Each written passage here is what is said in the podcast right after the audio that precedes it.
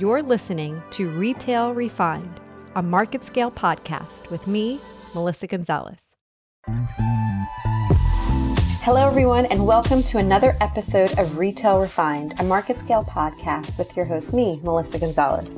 Today we have Brandon Cruz, founder and CEO of Comment Sold. Brandon is a technology pioneer leading the development of the social commerce market. A lifelong innovator who founded and sold his first company by the age of 21, he has a well honed instinct for finding a market need and filling it. In 2017, that instinct led Brandon to officially launch Comment Sold, a digital commerce solution that enables small and medium sized businesses to unlock growth through live and social selling and build it from the ground up. Brandon, thanks so much for being with us. Good to be here. So before we dig in deeper, can you tell, I did a very high level one liner. Can you tell the audience a little bit more about Comment Sold? Sure. Uh, Comment Sold is a, a technology platform uh, that enables retailers to sell across uh, social channels, Facebook and Instagram, uh, but also a kind of traditional e-commerce website and uh, their own branded mobile app. Uh, we really specialize in live selling though, which is kind of this do-it-yourself QVC. I love it. So talking about QVC, QVC is not new. And live selling is not necessarily new, but it's taking off and it's taking off in a new way. You know, live selling's been huge in China, right? And it's definitely something that the US has kind of, you know, kind of trickled behind. But tell us when you wanted to start Comment Sold, what you felt the gap in the market is and how has that changed and accelerated now living in this world of COVID? Well, really, uh, to take it back to how Comment Sold started, uh, after I had sold my first company and, and I had started this small business incubator uh, in Huntsville, Alabama, and, and, wanted to just try to help companies bootstrap and get off the, the ground and, and invest in them and help them. And one of the first companies that came in was actually a girl that I was dating at the time. Uh, and she was like, I want to start a clothing company to sell clothes to women online. I'm like, that's a horrible idea. Like that, I mean, it, that makes no sense. You're going to get crushed by all these people who have supply chains figured out and logistics and cost of customer acquisition and capital and big marketing teams. And she's like, well, I'm just going to do it. I don't care what you say. So she tried down the sort of traditional e-commerce path, had a website, tried to drive traffic, used influencers, bloggers, you know, kind of the traditional uh, mediums to drive traffic and uh, just really had difficulty over the, the whole kind of first year. Um, and then she started just selling on Facebook. She said, I'm not going to have a website. I'm just going to post a product that I like, a little video of me wearing the product, and my friends will comment if they want it. And if they do, I'll send them an invoice right through Messenger. Uh, and that really is what kind of gave birth to Comment Sold uh, because she grew that company from kind of zero to $30,000 a month in revenue over the course of about four months. Uh, and it was just fascinating. I was like, this doesn't make any sense. You have no website. There's nowhere for anyone to go and check out, uh, but you're selling product like crazy. You know, how can I help? She's like, well, really, the, the biggest pain point is I am hiring people just to send these invoices whenever someone comments. Uh, I'm like, oh, I can write a program to do that in like two hours.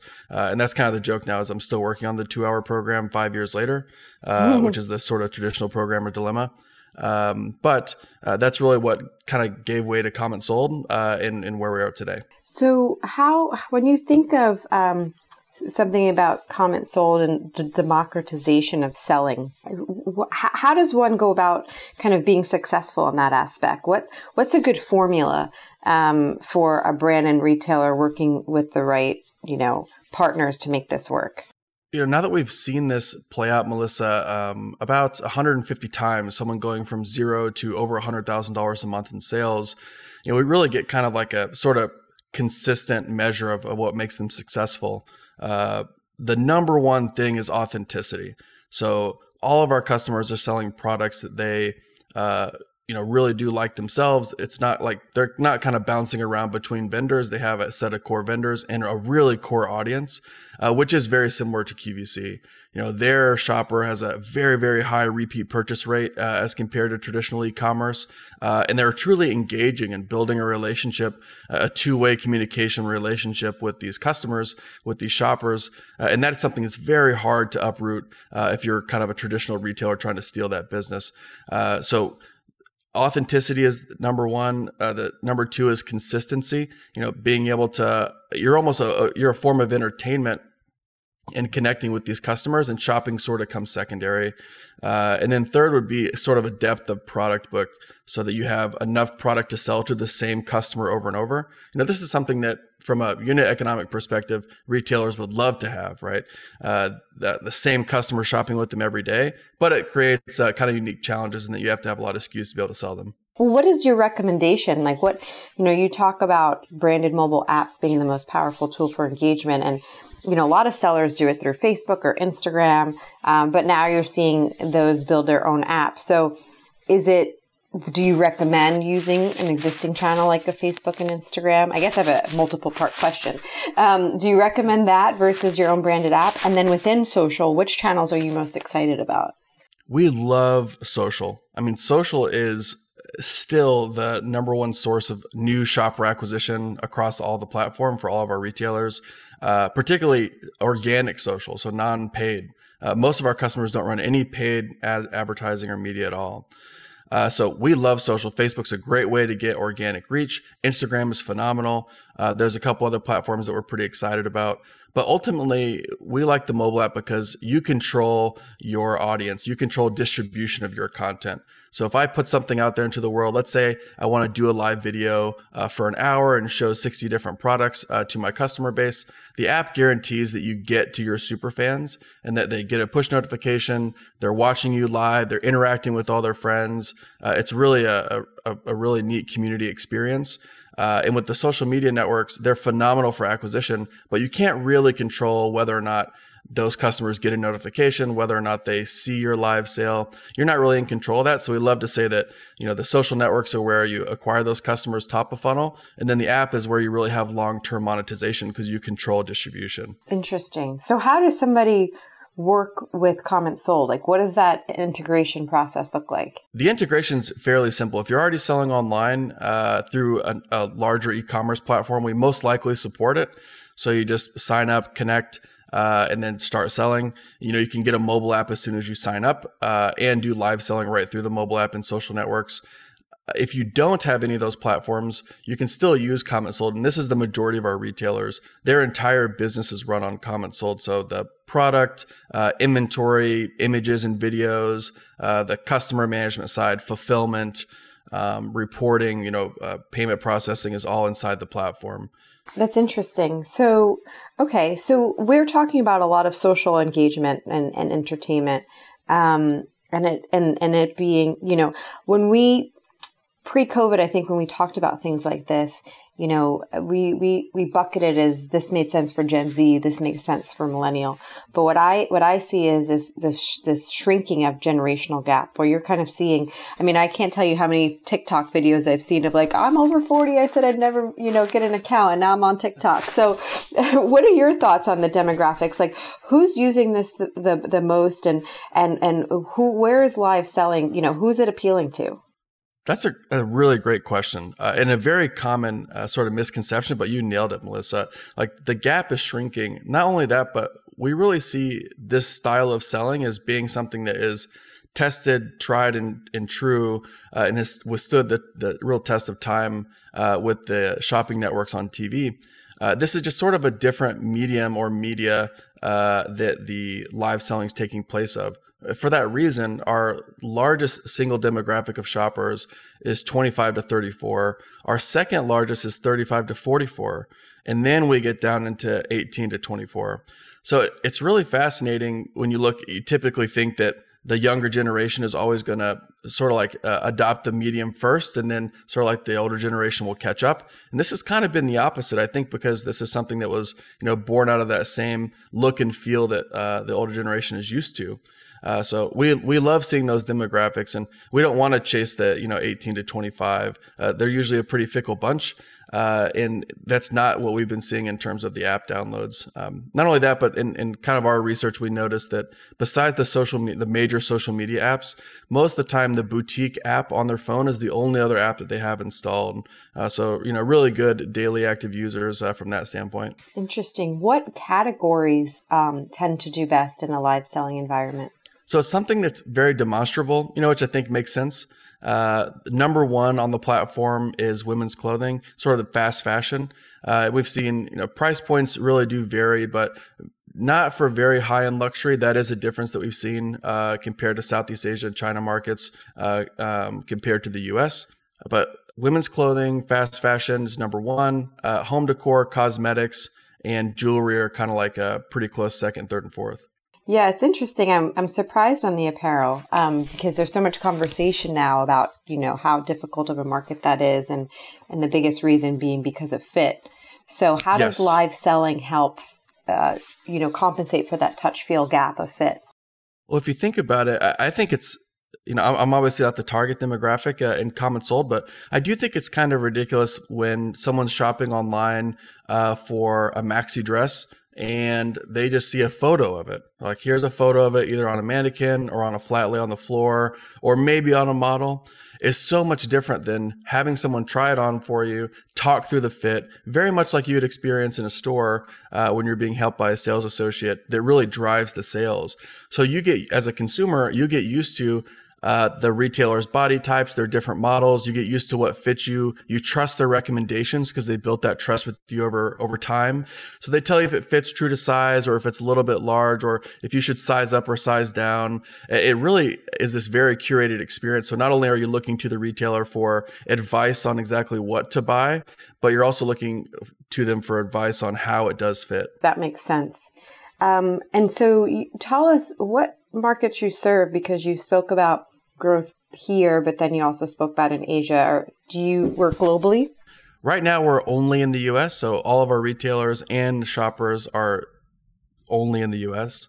Uh, we have plans to expand internationally. We just see so much growth inside the US. Uh, just to give you an example of, of live selling growth uh, so far this year with COVID, um, you know, Black Friday of 2019 was a, a, really big week for us. And now we're doing more than that every single week on just kind of a, a random week throughout the month of August. Uh, so the growth in live streaming has been just phenomenal. I mean, we've noticed that people are spending twice as long on average watching live streams on Comment Sold as an individual shopper. So not only has the the number of shoppers increase pretty substantially because I think that even though consumer spending is down, you ha- see this massive share shift from retail to online. Uh, but you also see that people are consuming this as a form of entertainment. They enjoy jumping online, connecting with their friends. They're chatting back and forth with their friends. They're chatting back and forth with the host, and that's an experience that's very hard to replicate. Uh, you know, through traditional e-commerce or uh, you know not being able to go in person to a retail store. So, how do you think this is going to uh, reshape retail because physical retail is, is not going to go away, but obviously it's not going to be as large a percentage. How do you see comments sold intersecting with the physical world, you know, as we kind of go back to normalcy, I don't know, in 2021? What we've really seen is a lot of our retailers have what we call local pickup, where someone will engage with them online and then come into the store to pick up. We've seen this from a lot of larger retailers as well uh, throughout the US pre COVID, where they're really shooting for what we kind of call like or what I think is called experiential retail, where it's not necessarily about the 20,000 square feet. It's much more of a high touch experience, one on one with somebody that's kind of curating for you and helping you along that journey. We're doing the same thing, really. I think that's sort of tried and true, but just online through live video. Uh, so I really see the the local pickup as being a, a way for um, the intersection between retail and, and, online continuing to happen. We've seen this before, again, pre COVID. Uh, people would purchase online, come into the store to pick up, and of course, be upsold at that time, uh, engage with the brand a little bit more. Uh, and I see that being very powerful. That online to offline conversion uh, and tracking is incredibly powerful. Uh, ultimately, you're driving your own retail traffic without having to rely on anybody else. And what we've seen, even in terms of the locations that our retailers choose, it's not so much about being in the grade A, you know, highest cost per square foot, high traffic areas. Now they're driving their own traffic. So they don't necessarily have to be in the high cost areas. And I think that's what you'll see going into 2021 is this kind of merging and the blurring of the lines between online and offline retail. That makes a ton of sense. It kind of reminds me of like the kind of the sneakerhead world, you know.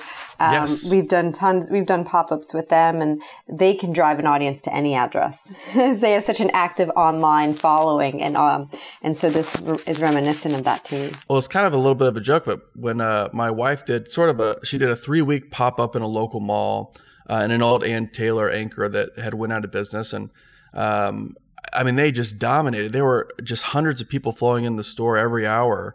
Uh, and of course, the, the uh, agent for the mall came up and said, "Please, can you stay?" You know, like, well, you don't even have to pay rent. You just stay here. And they're like, mm, "This is a lot of work. I don't think we're to do it." Uh, so it, it's really fascinating to see really how much you can drive. You know, we have many retailers that are doing over a million dollars a month in sales that started from zero uh, on on the Comment Sold platform. So if you were to do that inside traditional retail, it'd be very difficult. You, the only way to scale is to add more locations. You know, now you have a, a, way you can scale into a, a very meaningful business, uh, a small, medium-sized retailer uh, with very little overhead. No, absolutely. I've talked about that a lot. That you know, people are wondering how do I amplify and you know especially when you think of a pop-up a lot of the top reasons are build brand awareness and um, and so this is a great hybrid relationship between, you know, online and offline. What do you think about, you know, what this means for people's comfort level around privacy? Because we're letting people into our homes, we're letting people into, you know, a more personal part of our lives through live. Um, so how do you think that's kind of reshaping mindsets around that? I think what's interesting is there's sort of privacy on both sides. As a retailer who's broadcasting, you know, we've really noticed that they are opening up their home and a lot of times this is not a, a high production value broadcast right? Like they're just uh, I mean, we've seen a, a lot of lives just kind of, hey, I'm cooking for my family. Uh, this is the meal I'm throwing together. It's not even necessarily about selling. It's just about engaging with your customers uh, and being there for them kind of through this trying time and building that community. And as a consumer, I can choose whether or not I want to interact uh, with the rest of the audience, with the retailer directly, or not at all. I can go on my way of just buying product, and no one really has to know. Uh, so I think it's it's up to the the consumer the choice they want to make. But from the retailer, you know, opening up their lives is what people are really interested in. Uh, you know, as they become sort of super fans of the brand, they love the raw behind the scenes and really seeing what the daily life is like for the retailer. Uh, a lot of our retailers will even have like uh, a a party or a gala and bring people together and sell tickets just to hang out uh, with all the other people they become friends with across the U.S. So it's a really unique experience, but also you can control, you know, you can dial up or back how willing you are to give out that information. Mm-hmm. No, it's interesting. Um, because we've talked a lot about you know building a human connection in digital age and what you're talking about the intimacy and that behind the scenes and how people are spending twice as long and engagement's really up. It's you know it's in, in some ways although we're living in a world right now where we can't be as physically connected in some ways we're being more human than we had in the past. So it's very interesting. So what have been your biggest like surprises, you know, maybe this year with live selling, things that were super successful that you didn't expect to happen? I think you know what I love about the market is that it will always just prove you're right or wrong. Uh, and in Comment Sold, with live in particular, we did not think live was really a viable sales channel. And a lot of our customers were like, we're just going to figure out how to do it anyways. So they kind of manipulated the product into a way that sort of worked for live, you know, back in 2017. Uh, and it's turned into our, our largest sales channel in comment sold today. So I love what we have these customers that are truly innovative. I mean, these are American entrepreneur stories uh, that need to be celebrated. You know, it's it's a let's say a wife or uh, a single woman operator who starts a business selling clothes online and becomes a real seven figure a month or six figure a month business is just fascinating. You know, they employ lots of people, they feed a lot of families, and they start from zero, many times with no kind of business background or no formal training, just kind of willingness to engage with their audience and sell product. Uh, and it's so exhilarating, I think, and, and rewarding to support them uh, that it really lights us kind of on fire inside Comment Sold. So I, I really see that future continuing to grow, and and through COVID, it's it's just increased substantially, uh, particularly in, in live streaming. And so, speaking on that, you know, where do you where do you see Comment Sold going? Like, what's your what's your vision or roadmap for the next three to five years? I think expansion to additional social channels. We want to really meet the customer, the shopper, where they're at. Uh, so you know we've been working on some integrations uh, with YouTube and and uh, expansion on channels like TikTok. You know TikTok doing curation of products and retailers makes a lot of sense if they can do such good curation of video uh, and content. So we really want to continue to grow sort of the reach of meeting those the the audience where they're at, uh, and then continue growth in the bottom of the funnel with the mobile app and expanding that feature base. Uh, so it, it's kind of a, a, little bit of a rinse and repeat across the different channels. And every channel has a little bit of a different uh, type of audience, their type of engagement that is common, and and uh, really what works well, even between Facebook and Instagram, uh, is substantially different. No, absolutely. It's it's Facebook, Instagram, TikTok. They all have their nuances and kind of different audiences that gravitate to them. Um, for sure. Even though, like I said, I think you know the generational gap is shrinking, but you still have those that favor. You know, some categories are more on Facebook and and some more on um, Instagram or TikTok or. My mom just skipped Instagram and Snapchat and she's straight on TikTok. I mean, I need to follow your grandma. This is amazing. Yes. I got to follow her content. I love it. You know what? I will say this. Um, on average, the older generations have some of the best content because they're so witty about it. You know? Oh, I totally agree. It's like I've seen, I've like busted out loud laughing at some of these these videos on TikTok from the older. My friends make fun of me because they, they say I'm on old person TikTok, uh, and I do think that I am, and, and I never want to leave. I hope that's what I all the content I get forever. It's amazing. No, it's so fun. Well, this is a great conversation. It's it's you know like I said at the beginning, tech, a lot of the technology we're seeing come to the forefront now, like live selling. It's not necessarily new, but it's fascinating what kind of um, a perfect storm it's been. Um, not that we ever want to say we want to live in COVID, but necessity driving innovation and adoption. And you're kind of seeing these floodgates open and you know, the, the adoption of consumers, right, is kind of reshaping what brands and retailers are doing. Absolutely. I think a lot of the larger brands are struggling to determine how do we have that same engagement like these smaller retailers? You know, how do we? Uh, one of the things that we've run into is is large enterprises are starting to engage with their audience through live. Is that with a lot of our brands, the person and the individual is just as much the brand as whatever the name of the company is. And with the larger ones, they're kind of struggling to say like, who do we put in front of the camera? You know, who is authentic? Who's building relationships? A lot of these retailers, the large retailers, have done a great job of kind of arming that that sales associate on the floor in the store. But as you try to shift that to the brand online, uh, it's difficult, you know. So I think that we've seen a, couple good examples of, uh, I think, great efforts in the space, but a lot of people are trying to figure out how to really, you know, crack that nut, and it, it's difficult. Um, you know, I think that you look at the smaller retailers and you think like, oh, that's easy, I can try it, and of course we love that because it's great for growth. But for a large retailer, it's hard to figure out how to make that same connection and, and relationship with the customer that you've probably already been trying to do for a long time. But now this is a totally new medium for you. But just like you mentioned, Melissa, this is not a new medium at all. Uh, we look at, at QVC and, and that type of selling as being uh, very old, really in the in the the the selling world, and I mean predates e-commerce. Mm-hmm. Uh, so we think that this is just kind of a share shift of a new medium uh, for this type of selling to happen. No, it's definitely exciting. It's exciting times for sure. Um, well, before I let you go, I ask all of our audience this because we're not traveling right now, and you're calling in from Alabama. Um, when I'm able to travel again, um, and I were to go to Alabama or anybody in our audience, what would be the top two or three things we must do or see? Ooh, that's a good question. Uh, number one would have to be Space Camp. Uh, many people know this from when they were a kid. I watched uh, that. I loved that movie. Yes, exactly, and it is exactly like that. And and some of it is not so updated, so it is literally exactly like that. Uh, and uh, I think uh, a year or two ago, the Space Camp organization was trying to figure out, uh, really the Space and Rocket Center was trying to figure out how to grow revenue. And they're like, let's just do adult Space Camp, right? Mm-hmm. Because everybody felt like they missed this as a kid and they saw the movie. So let's just do regular Space Camp and add in craft beer and it will be great. Uh, and it has been great. Uh, the second would probably be uh, Chuck Wagon Barbecue, and this is something that my Alabama friends will probably be mad at because it's really Texas barbecue, but in Alabama, and it's amazing.